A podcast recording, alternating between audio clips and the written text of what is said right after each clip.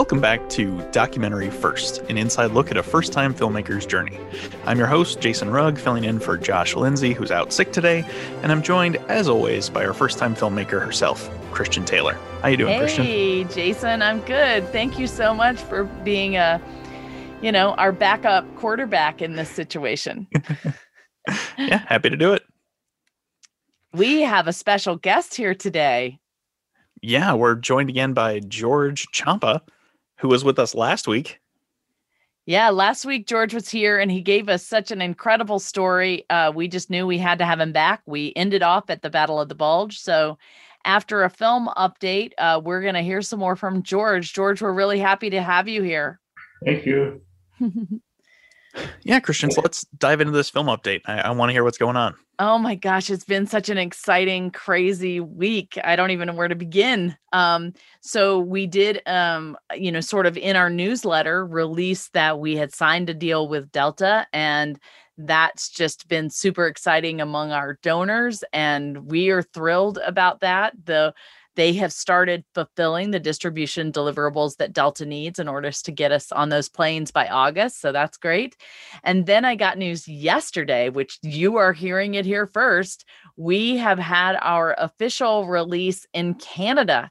So, yesterday, The Girl Who Wore Freedom was added to the Shaw Cable Company video on demand platform. So, if you're listening and you live in Canada, go and check out The Girl Who Wore Freedom on your TV sets. You can uh, watch it for $6.99 in HD, that's Canadian dollars. Uh, you can also go on the Cineplex store if you have a subscription to the Cineplex store. It's kind of like iTunes. Um, we can be found there as well. Uh, for $5.99. So it's a little cheaper if you go to the Cineplex store than it is on Shaw Cable Company. Um, but uh, congratulations, Canada. You are now able to watch The Girl Who Wore Freedom. Well, that's um, incredible. Yeah, I know. It's super exciting. Um, and then we're going to be sharing that on social media in the next few days. And our soft launch for uh, the United States is coming up in a few days as well. We're going to do pre sales on iTunes. So, um, you know, everybody just needs to be looking out on our social media for that. So you'll know when you can share with your friends and tell them to go buy a copy of The Girl Who Wore Freedom. So that was great. Um, yesterday, I was on WGN TV. Did you see that? So I saw the Twitter update just a little bit too late. So I, I was like, you were like, I'm on in five, and it was like three hours ago for me. And I was like, oh. no, I totally would have pulled that up. I can't believe I missed it. Oh, well, that's okay. Actually, I missed it too. I don't know what happened. I was watching WGN online, and I think I must have had an old cached version. It was replaying old news. So oh. I missed it. But fortunately, they sent out a link and they're carrying the interview online on WGN. So there is links on Twitter in, uh, and on Facebook if you and even LinkedIn if you want to catch that interview. It's basically talking about our GI Film Festival uh, debut, which is tonight. Of course, when everybody hears this, it'll be a week late. So, um, and by next week, we will know we are um, a finalist in the best documentary category, and we're a finalist in the first time filmmaker category. And that award ceremony is on Sunday. So by next wow. week, we'll know. Um, so uh, that has just been uh, an incredibly exciting thing. The last thing I have to tell you is I am leaving this weekend to go meet a di- new director of photography, and I'm starting to interview for uh, positions for the Brave Dutch. And I'm super excited about that because I realized um, what I'm going to do is as the girl who wore freedom begins to wind down and the next project, The Brave Dutch, begins to wind up, we are going to close documentary first and start documentary second. So uh, I, I, haven't told you that yet, Jason, but now is, you know. Is, is, that officially what it's going to be called? Documentary yeah. second? yeah, yeah. I mean, we might as well go with it, right? So uh, that's what I've been thinking and dreaming about in regards to that. And uh, we'll just kind of see how that goes. Also, new news on the Patreon front. I think we're going to be ready to launch our Patreon in the next week or two. And I'm so excited about this. We've now done the video, we've got all the tiers lined up, the um the the levels and the you know rewards for those tiers are super fun. So I think people will like those a lot. So keep an eye out on our social media for when we launch our Patreon page. Well, that's awesome. Can I ask a question? What's the second documentary about? Thank you, George. That's a, a wonderful question. What so it's called it's called the brave dutch and so it is the story of the dutch resistance and how they helped our downed american airmen british airmen canadian airmen uh, as well as the jews and the underwater boys um, our particular story focuses or it begins with John Lau, who was um, actually from my hometown of Laurel, Mississippi, and was shot down over occupied Holland in April of 1944. So John uh, was kept alive for 11 months by the Dutch resistance. And when he got back to Paris, he wrote uh, a little book, an homage to the brave Dutch people. So that is what the next documentary is about. Mm, sounds good yeah. So, any questions, Jason?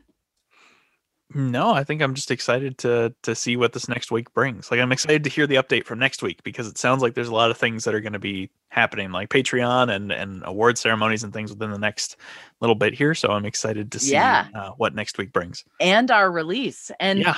you know, if people are listening, don't forget I'm going to be in Greenville, South Carolina on D-Day, which is June 6th. We've got the Reedy Reels Film Festival coming up. I'm going to be there with David Chapman and a few other people from our team. Then we're going to drive to Beaufort, South Carolina, beautiful Beaufort with the people of the Beaufort Film Society, and we are going to be doing a D-Day event. It's a fundraising event for the Beaufort Film Society. So if you are anywhere in the area, come and join us. You can stay at the Beaufort Inn. It's a wonderful little hotel there, uh, and you can join us for those events um, on D Day. Uh, we've got new D Day merchandise in our store, some specially designed t shirts that uh, honor everything that went on on D Day. It's the 77th anniversary. So go and check out our shop. And uh, yeah, so we do. We got a lot of stuff coming up in the next two weeks. You're super busy. yes, I am. I am super busy, but I have time to talk to you today, George Ciampa. I had so much fun listening to your stories last week, and you got us all the way to Battle of the Bulge. And then we just had to leave, and I've been on the edge of my seat to find out. I was told that the Battle of the Bulge was the it was like the coldest winter in I don't know how long when you got there and I always heard stories that you guys were not well supplied in terms of things that keep you warm. I mean, how did you, I mean, stay warm during that time? My girlfriend. No, I'm just kidding you. Uh, I hope I don't duplicate anything I talked about before, but uh, the Battle of Bulge, let me just tell you this, in case you don't know, that was the largest land battle the US Army ever fought. And you're right, it was like 30 degrees below zero. It was a cold, cold winter, and we didn't have the clothing that we should have. Uh, I I heard that there were 40,000 uh, soldiers that had uh, frostbitten feet. So, yeah, it was. Uh, that was that battle went on from December 16th, uh, 1944 to January 25th, 1945. So, as bad as the invasion was, Normandy invasion, and it was bad, I, I really don't know how many were killed there because you, you hear different reports, and I think it's around 8,000 that were, were killed. But I don't know why, but they don't have the exact figures. But I can tell you about the Battle of the Bulge. Uh, my company is 607th Graves Registration Company that um, got to the area in September uh, of 1944. And we were bivouacked in the area called Hombourg, H O M B O U R G, Hombourg which is right next to the little village of Henri Chapelle. So at Hombourg, uh, where we had a temporary cemetery, before we left there, we had 17,300 American heroes buried there. It was on a farm. They got the uh, land from the farmers uh, to have, have the temporary cemetery there. There's a lot of pictures of the temporary cemetery uh, with initially uh, just markers. And then after us came another graves registration company that uh, put wood crosses. And you had a dog tag nailed on a wood cross and one on a on a body. Um, but um, the um, when we first got there, we were in a meadow, and we dug in, and we had you know temporary latrine. I remember that latrine. you know what a Why? latrine- you know what a latrine is? I know what a latrine is, but why would it be memorable? because of the kind of a latrine that it was, and uh, it was really weird. We Well, do tell. toilet- Now I'm curious. Used for toilet paper, newspaper. But, you know, there was a shortage of toilet paper during this pandemic, and people were going crazy, you know. And uh, it kind of reminded me uh, of us uh, during the Battle of Bulge. But uh, the uh, the cemetery there, the permanent Henri Chapelle Cemetery, is called Henri Chapelle because that's the next village. Hombourg is very, very small. Henri Chapelle has a little church and a couple of stores. It's very, very small village. So Henri, H E N R I, Chappelle, C H A P P E L E L E. uh, That permanent cemetery came to be in 1947, two years after the war. So I'm getting ahead of myself. Let's go back to September of 44. The weather was rain, rain, rain, cold, cold, cold. Trucks were getting stuck in the mud having to pull them out with winches, you know, you tie onto a tree that you could find and pull yourself out of a hole that way. But it was miserable. And then it started snowing. And uh, like everybody can tell you that lived there is still alive. It was the coldest winter they ever saw. So in the meadow, I had my foxhole. And uh, I remember uh, we were only there, I think, for maybe two or three days, very short time. And we thought we better move the heck out of there because we didn't have any overhead shelter, any protection from the air. And so we moved into a adjacent woods. and so the day after we moved, they bombed our temporary cemetery. The craters, the craters are still there. And one of the big craters is right next to a farmhouse. And the Pooters lived in that farmhouse. It was a family of, well, there wasn't a family of 11 kids at that time, but eventually there were 11 kids. And uh, one of them was was 15 years old. and He was the oldest. and then uh, that was Joseph. And uh, he had two, two younger brothers, but I'll go into that in a bit. But the uh, Joseph, at 15, I was 19. And so he and another kid from another village, larger, much larger village, um, uh, called Aubel, A U B L, used to come around where bodies were being buried. And we used to tell them, get the hell out of here, kid. And they remembered those words even 50 years later. They remember those words, get the hell out of here, kid. so anyway, uh, Joseph, one day I said, hey, Joseph, uh, can you bring me some milk? Oh, sure. So the next day, I'm in my, this is in, still in the meadow, by the way, right immediately before we got in, into the wooded area. Uh, there is a keg of milk right next to my foxhole. And I looked at it, there's all this hay in there. It's warm milk. Uh, And Joseph, you know, don't you have any cold milk? You know, I don't want this kind of milk. But anyway, never forget that. He never forgot that. He, he has died since, uh, uh, he, he died uh, about uh, three years ago, I think. But I saw him often after that. The years that we went back, I saw him and his uh, couple of brothers and sisters. We saw a lot of the family. But the mother and father, we used to visit a lot while we were there.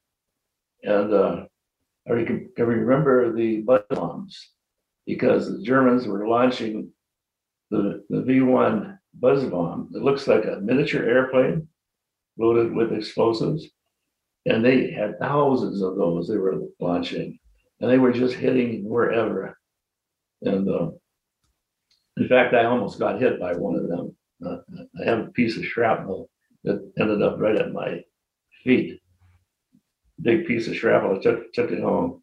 But anyway, can I just ask you a couple of questions before we yeah. go on? Yeah. So, the story that you're telling here is remarkable, and it reminds me very much of the stories that I heard in France. Here we are in Belgium, mm-hmm. and these American GIs and the people living there sort of find a way to help each other out. And I'm wondering, how did you communicate with them? It, it, because uh, in France it was challenging. How did you communicate get me some milk? That's interesting. Uh, there is ways of communicating if you have to you know.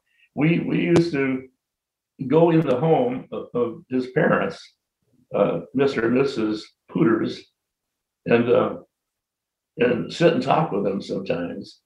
And uh, i don't know i don't know sign language it's a good question i don't know how to, how to, how we communicated um, much later in the Army of Occupation, I, I know how I communicated. I learned a little German and through a, a girl there, and she knew learned a little English. But we both did pretty well. I mean, I learned how to interpret the song "You Are My Sunshine" in, in, in German, hmm. and uh, and uh, I'm laughing because I went to Hawaii with American Airlines and Gary Sinise with a bunch of uh, Pearl Harbor veterans. And uh, after we got there, I got to meet the captain and the co-captain, uh, Tim uh, Tim Knudsen and uh, Nancy Miller, as a female co-pilot. You have a remarkable, amazing memory to remember names. oh, yeah, just sometimes. But you know what? Uh, I'm still friends with them. But what made me think of that, and you see, I get off on tangents all the time. You got you got to bear with me on that. And my wife gets a bad at me for getting, getting off on tangents. But I say, left. Whenever I talk to people, none of them fall asleep. Kind of reminds me of a Kissinger, Henry Kissinger's speech one time when he said, "If I bore you, it's your fault." so, you are not you are not boring me, and I found your tangents interesting. So keep going. All right.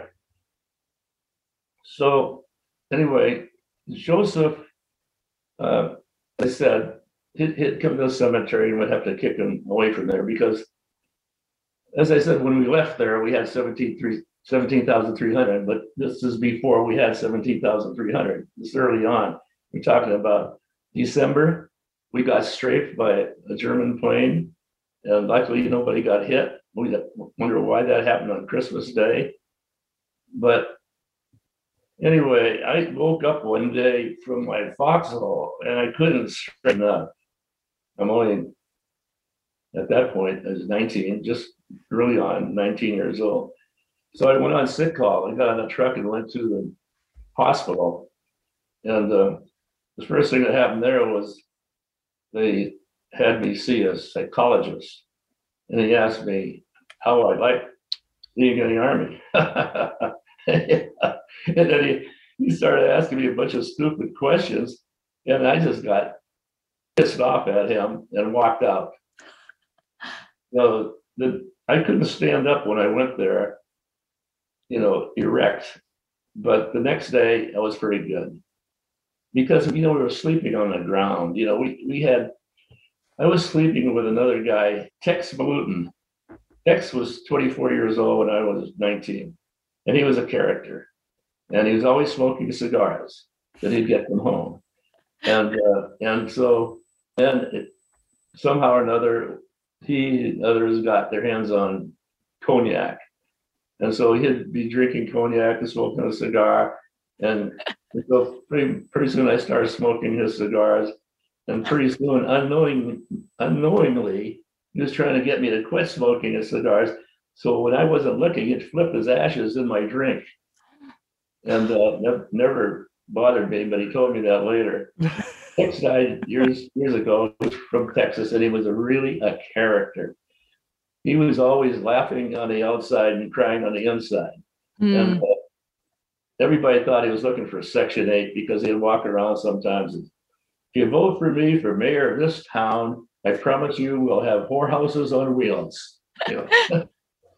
Yeah, So let me let me ask you a practical question. And I'm Oh. sorry, this is just the way my mind works, but I'm thinking about here you are in September, it's raining, you've dug this foxhole. There are two of you in the foxhole, and I'm still wondering the practical answers to these questions. A, how hard is it to dig a foxhole? B, how do two men sleep in a foxhole? C, it's raining and wet. How can you even sleep when it's so cold and wet and you two people are stuck in a hole? Okay, let me tell you about that. We built little enclosures. We found wood around there and we built them. I had a little enclosure with my friend Tex. He was a little guy like I was. And it was just had an opening just big enough that you could go in sideways. In there, we picked up a little pot stove that we got in the town there. And we had that in there. And then where we slept, uh, we combined our shelter halves, you know, a shelter half, each soldier has a shelter half, and you put the two halves together, you build a tent. But we- Oh, But we never built the tent there, but what we did is we put the two shelters down on the ground. And then we each had a blanket. And so then we had the two blankets to put over us. And so then in the middle of the night, somebody would come in and wake me up and say, it's your turn to go on guard duty. So I would go out there in a freezing cold and I'd stand against the uh, outhouse we had there, with my back against it, with my rifle and looking this way and looking that, banging my feet together to stay, try to stay warm. And I have to stand there for an hour, my turn to be on guard for one hour. And during that time, I gotta tell you this, I looked up in the sky and there is a rocket going straight up with flame coming from the back. That was a V two. The Germans had the, the V two bombs that look, that had a long fuselage in, in the wings. And those things were going over to England. And when they hit in a square block, everybody get killed from the concussion. Now, we never had any of those hit us, but we had plenty of buzz bombs. One of us, one, oh, it was funny because you talk about foxholes. Uh, you just happened to have a foxhole right there where three of us were standing. And here we hear, we hear this buzz bomb. And you know, the buzz bombs, they fly high and you hear them. You hear the drone, and then all of a sudden the drone stops, then they come straight down. Or they glide. Sometimes you don't even hear a drone because some of them come in at a low altitude and, and crash, and they they're killing guys that were on piss call that were bit way behind the lines. And uh, uh, the one that almost hit us in our wooded area, all of a sudden we're standing by this foxhole that I was telling you about, and we hear it coming uh, because it's at low altitude. And so we all dove in the foxhole. It was funny, this guy, his name was Huff. He was, a pretty heavy guy. S. S. Huff. He dove in first, and two of us dove in on top of him. And uh, that was hilarious. But the buzz bomb hit right at the edge of our our uh, area, our trees, and exploded. and luckily, most of the, the shrap, shrapnel went forward, but some of it came backwards. And that was this piece come flying down and landed. If it had hit me in the chest, it would have killed me or the head. But it landed at my feet. It didn't even didn't touch me. Just landed chunk of shrapnel about this big. Wow. Landed at my feet. It was all round and curly, you know, sharp edges. but anyway, well, can I ask you some more questions? I'm so sorry, but curious yeah. minds want to know.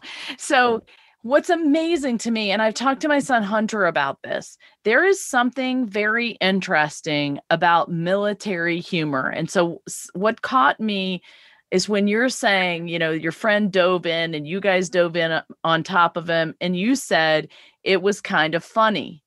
And here I am listening to this terrible, treacherous situation that you were able to find humor in. And I am supposing that, you know, you're stuck in this situation. You have to find ways to cope.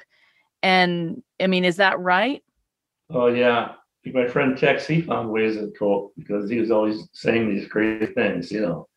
Uh, but um, what was I going to say? Uh, oh, yeah. The reason why it was funny, you have to see Huff, what he looks like. And he was washing out of his helmet. Okay. You know, we, you know, we use the helmets for for everything. I've heard for everything. I call them poor baths. So you use for for everything. So that's what he was doing at the time. And you got to see him. Just imagine this fat guy, Huff, everybody used to kid him all the time. Uh, and uh, it was funny because he got in there first, and we all jumped on, on top of him. so yeah, it was funny. If, if one of us got killed, it wouldn't be very funny, would it? Right. But the aftermath was, was funny. So anyway. Uh, and then one last question.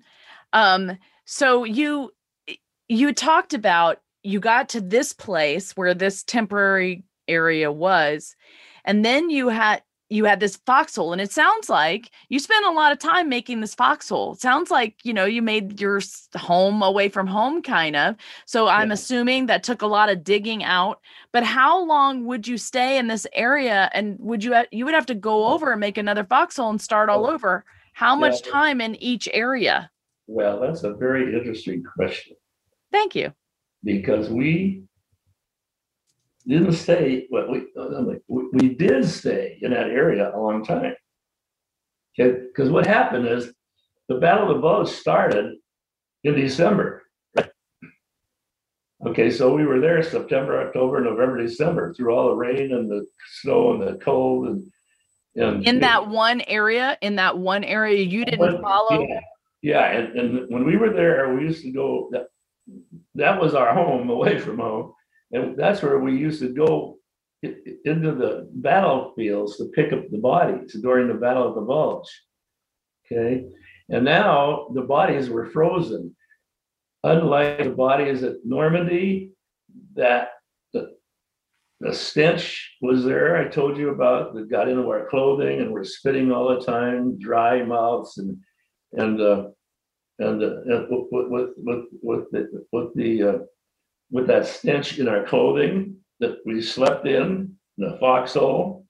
And compared to that now, uh, we, we were in this area that was our home for a while. In fact, we were there for five, four months before we went into Germany. And and then, uh, like I said, we had uh, we had uh, 17,300 buried there when, when we left to go to Germany. That's when we left to go to Germany. Now, the temporary cemeteries were not built until 1947, two years after the war. So all of these bodies that were, first of all, they had to give give this land back to the farmers. You know, they had cows on that land before we took it over, and then after we gave it back.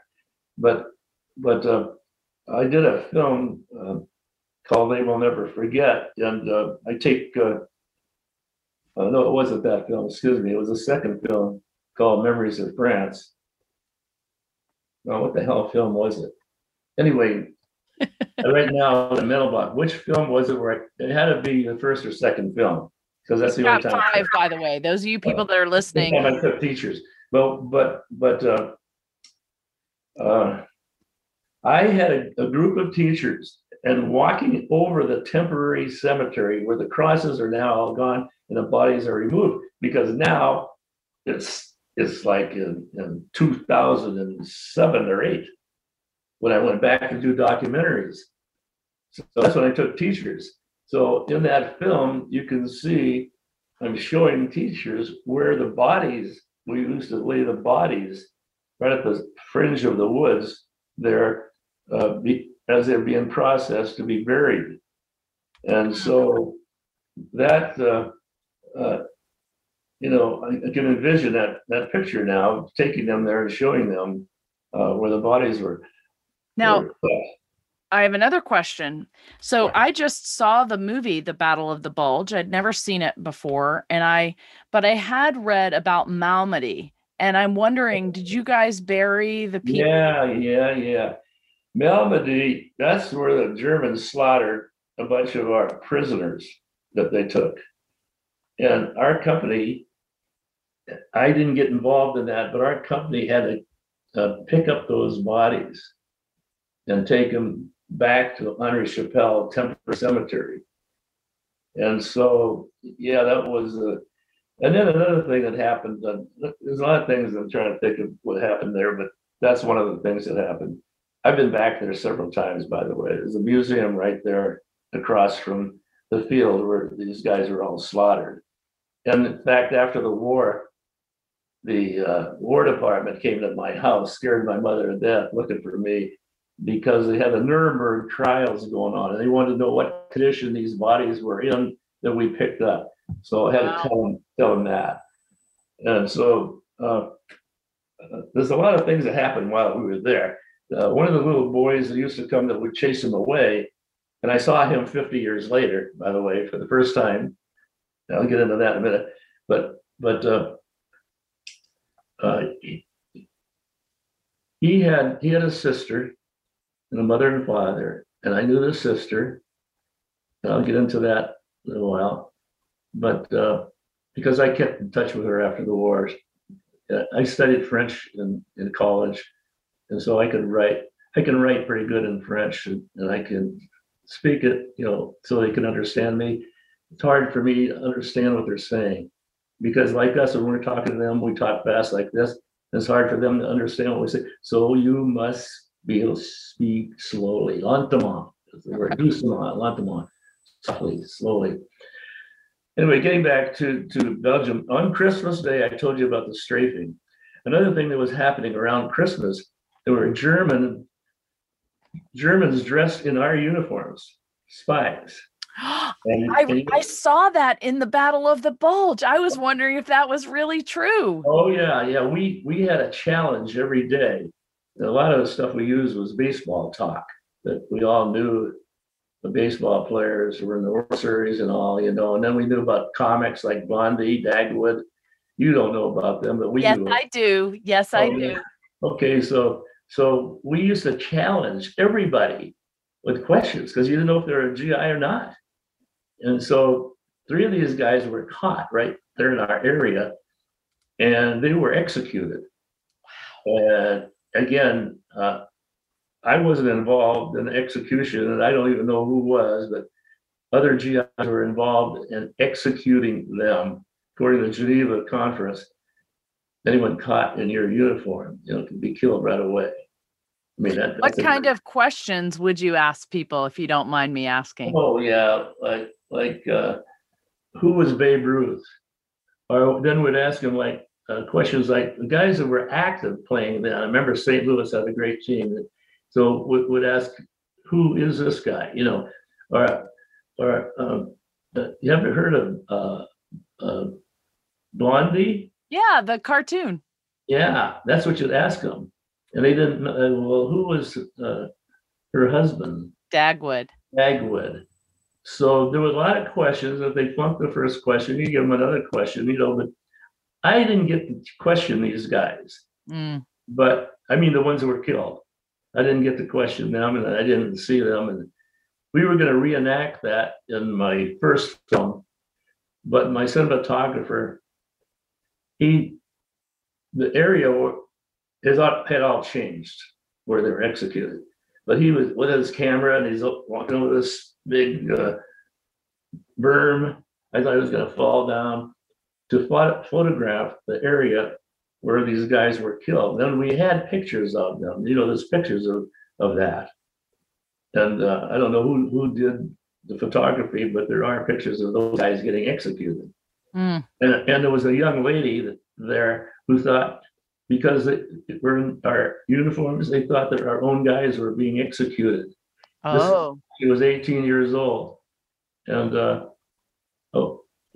we didn't find her, we didn't even look for her because my cinematographer, he's German descent, Wunsch, W-N-S-C-A. Uh, and, uh, a very nice guy, by the way, and he, he had- has a company in Kansas called Outpost Worldwide. If you ever want to check his website, Outpost World, every Veterans Day, he calls me up. mm. The only, only guy that calls me every day on Veterans Day. And this last Veterans Day, three gay guys right here in my neighborhood took me to lunch. You know, Palm Springs, there's a lot of gay guys, you know, and very few girls. The gals don't like to come here. All right. Well, we're going off. On a they're very- tangent. We're going off on a tangent, so I'm going to bring you back. So, Okay. all right. So you spent a lot of months then. What are some funny things, and here, here they are. Go ahead. Yeah. So, or I'd love to hear the funny things, but all I was saying is I'm taking you back. You're in Belgium. You're there for like four months. The Battle of the Bulge is going on. They're having to bring the people back. You were talking about uh, the bodies being frozen, so it wasn't as bad as it was in Normandy. Uh, but what happened after you were there? What happened next? The stench wasn't as bad. The stench That's wasn't. the only, yeah. Well, right here behind me, you can't, you can't see it. Uh, but, uh, well, anyway, uh, I was gonna just say, uh, one of the most important, uh, commendations, if that's what you wanna call it, you were, you ever see a guy wearing a, a gold wreath on the sleeve down here by the wrist? It's like a wreath. That is a meritorious service award. And we got that award, our, our whole company of hundred and twenty-four enlisted men and officers, we, we got that award because when the, you know, there was a standstill when we first got there in September. It looked like the Germans were pretty much defeated, not like it, it, it- after Normandy with Paris, looked like the war was over. But the Germans, that's the, the Battle of the Bulge, that's their breakthrough coming back from Germany after they had with- withdrawn. Now in force, we come back, which is called the Battle of the Bulge because it's an encirclement. And a lot of our divisions withdrew for better position. We had to stay there with the medics. Medics and Graves Registration had to stay there. And we had, we could have been encircled. They could have come around behind us and we would have been in, in the bulge.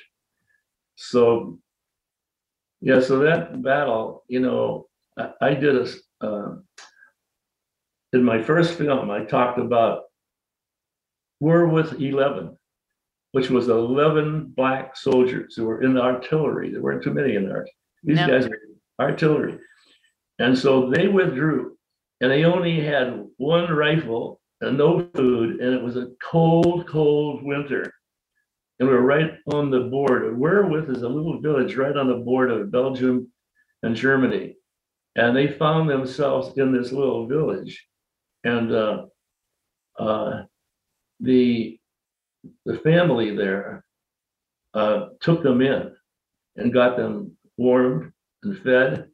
And some snitch turned them in and so here comes the SS guys. And they took these guys out in the cold, had them sit down in the cold, and I didn't know what to do with them. So they marched them in front of their vehicles. They brutalized these guys, 11 guys, Oh, and they threw them in a ditch. And they were covered with snow. The farmer there uh, uh, he put a little wood cross in that area, which was there a long time. Finally, they put a monument for those eleven uh, soldiers, and there was a, a teacher there. Uh, she died a long time ago, but uh, she was in our film, and she's talking about these eleven black soldiers who who were killed. Uh, we we buried those guys in our temporary cemetery. But uh, seven of them went home. They were sent back in a casket like the others to the family wherever they want them buried in any, cemetery uh, at no cost. And uh, the other four are Henri Chapelle. And uh, every year they have a ceremony there. They have, I met a couple of black generals and people from the administration at the time that, that came there. So the ceremonies that go on there every year in September for these 11 soldiers. So I did, I covered that because what we did, we went back and we saw the lady that lived in the house at the time. She was 18 years old. And she tells us in German because and we're, we're with a lot of people were German uh, sympathizers and others were not. And so you didn't know who your friend was and who wasn't because somebody turned them into the SS.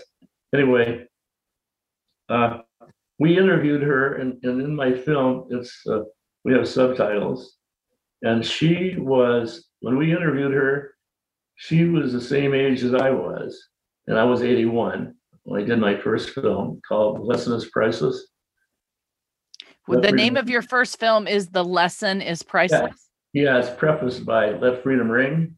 The lesson is priceless because we had four young history teachers that I took. One them, uh, three of them were were young ladies, and one was a young man. And uh, they had the opportunity to talk to people who had lost their freedom. And uh, and then they do they have they show that film to their kids, and they're these are history teachers, by the way. They show their kids every year, these different kids, that film. And I go there and talk to the kids. And so so let me uh, ask you real quick if somebody is listening to this and they want to go and watch your movie, Let Freedom Ring, the lesson is priceless, where can they find that movie right now? Well, my website is being reconstructed, but I still think they can get there. Uh, because the reason it's being reconstructed is because now I'm selling my films uh, to past supporters for fifteen dollars and no uh, cost for mailing or handling, and that's coming. The film is just being reconstructed, but they might be able to see a part of it. They could they, they could buy it there. They could go to Let Freedom Ring for All dot org. That's Let Freedom Ring for F O R all dot org uh, or they can send me an email, george at letfreedomringforall.org. Uh, Great. and, Thank you. and anyway, we covered that with this lady told us the whole story. And then a couple of years later, Hollywood got involved. And these guys did a story on it. And in their trailer, they said, for the first time, this story is being told. And so I got a hold of the director and I said, wait a minute, that's nice what you're doing, but it's not the first time this story. Oh, he says, I don't know who you are. I'm going to talk to my attorney, blah, blah, blah. Well, no, nothing ever came of it, you know, got dropped. But they did a recreation of this.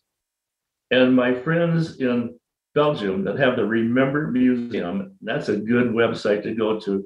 The Remember Museum, 1939, 1945 the Remember Museum is also on my website too. But they're terrific people, and they have a museum that's like no other because it's very personalized. Uh, the, the guy, the man, Marcel, is Marcel and Matilda, and Matilda's younger than he is. He, he was a bachelor until he met her. Uh, he was a body and fender guy. What happened there is when the Battle of Bulge started, all these guys from the first division that were bivouac on their grounds at that farm, the farmhouse, they left a lot of stuff there. So he used a lot of this stuff for a little museum in his house, an attachment, like a big garage to his house. Now he's got a big museum there and wonderful things there, and he's very mechanical. The, first of all, there's a flagpole American flag. There's a Sherman tank that re- rebuilt that was left there by our troops at the end of the war. All of us. That's how all these reenactors get all, all of our stuff because we That's left right. it there. You know, There's so much stuff we left there that reenactors in every country have Oh, yeah. picked up and Yeah. taken care of. Some guys made a lot of money, you know, reselling stuff. But anyway, it's another story. But uh, anyway, uh, that's that's a that tells you exactly. This lady tells you exactly what happened there, and uh, and so eventually a monument got put there. And I mentioned it earlier. I've met black generals that come there and other people.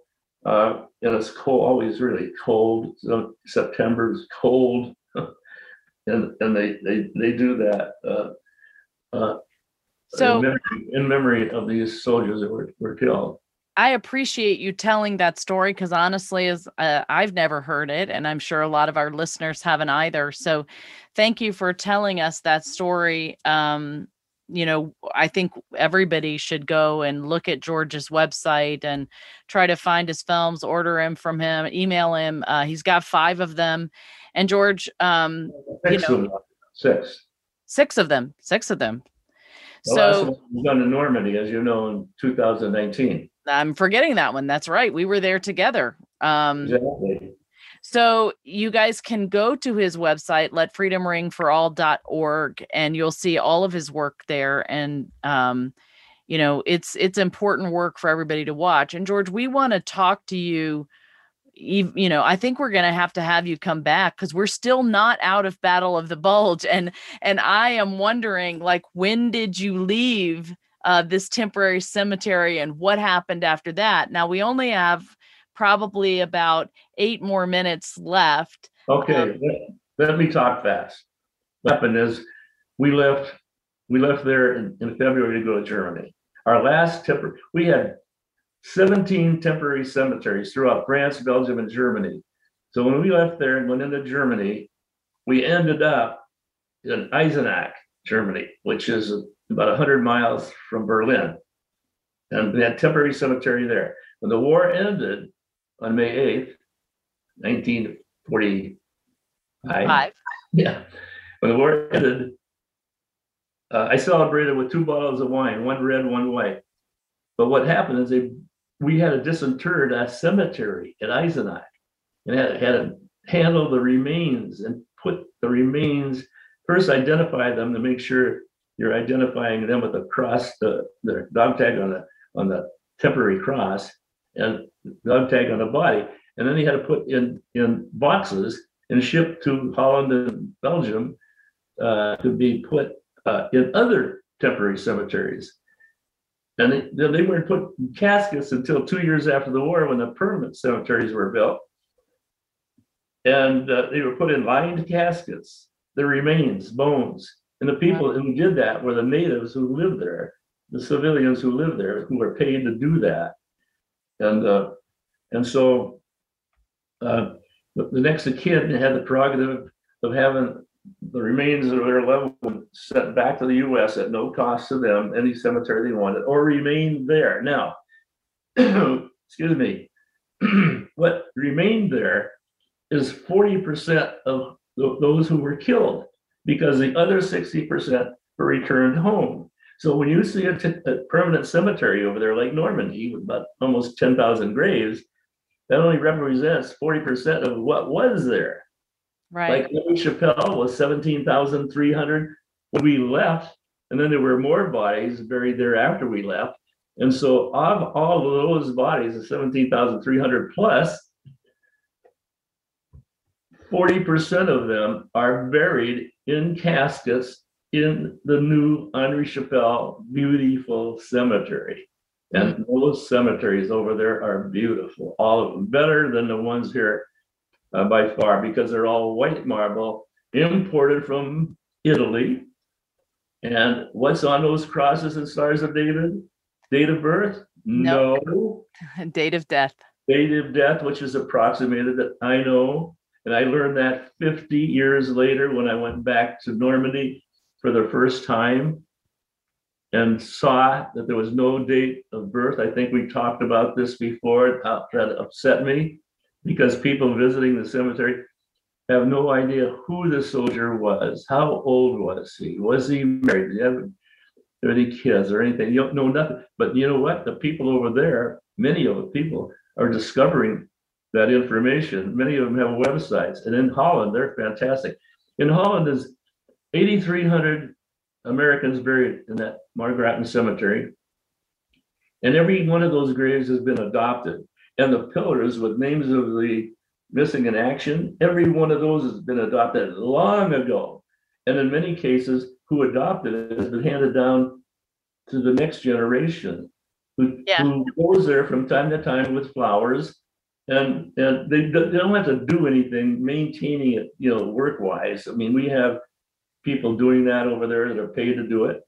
And uh, every cemetery, the permanent cemetery built by the American Battle Monuments Commission, who maintains them, they have a supervisor and an assistant supervisor who live at each cemetery.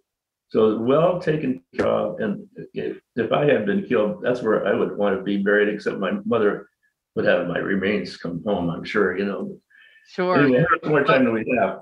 Well, we're we're almost out, but um, I mean, seriously, we are going to have. it. Can you come back next week? I think so. Because I still want to find out. Uh, after the war, I want to know, you know, where you were from like February to May, and then I know for seven months you stayed in Germany after that, and I haven't heard a lot about, you know, what that was like. So Well, well, I can tell you some stuff in there that you might think is funny.